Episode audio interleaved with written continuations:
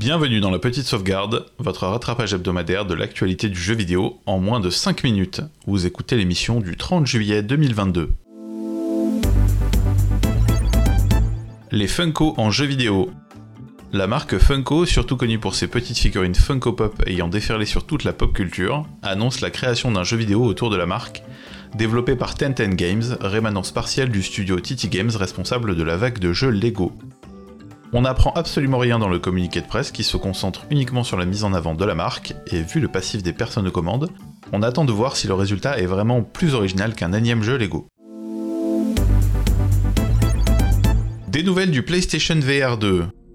Sony dévoile enfin quelques éléments concernant le successeur de son casque de réalité virtuelle. Un écran OLED de 4000 par 2040 pixels, un mode cinéma pour jouer aux jeux non VR dans une salle de cinéma virtuelle, un mode de streaming pour incruster l'image de la caméra sur le jeu, la possibilité enfin de délimiter une zone sûre en la traçant au sol, et le pass-through pour voir autour de soi sans enlever le casque. Autant de fonctionnalités très largement empruntées au célèbre MetaQuest, anciennement Oculus Quest de Facebook.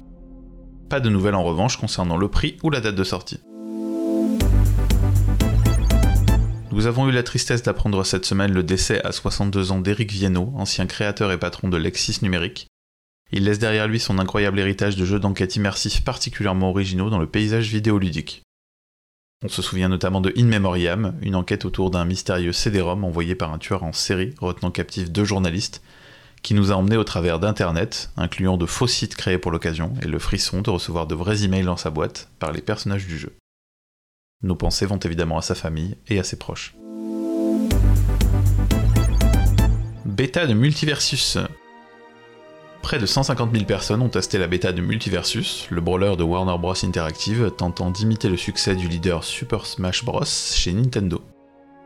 Le jeu propose, comme le veut le genre, un large roster de personnages issus des licences DC Comics comme Batman, Superman ou Wonder Woman, de dessins animés comme Sammy de Scooby-Doo, Bugs Bunny ou Taz, et plus surprenamment de séries propriétés de la Warner comme Arya Stark de Game of Thrones, ou encore de gens totalement sortis de nulle part avec le basketteur NBA LeBron James, probablement ici grâce à sa participation au film Space Jam 2.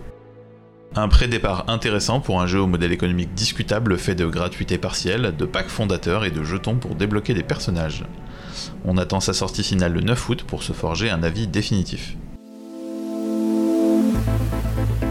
Les sorties marquantes de cette semaine Bear and Breakfast, un jeu de gestion de chambre d'hôte par un ours brun, les Sims 4 Année la nouvelle extension des Sims, Xenoblade Chronicles 3, la suite de la série de RPG japonais préférée des possesseurs de Switch, TMNT The Kowabunga Collection, la compilation de 13 jeux rétro dans la licence Tortue Ninja.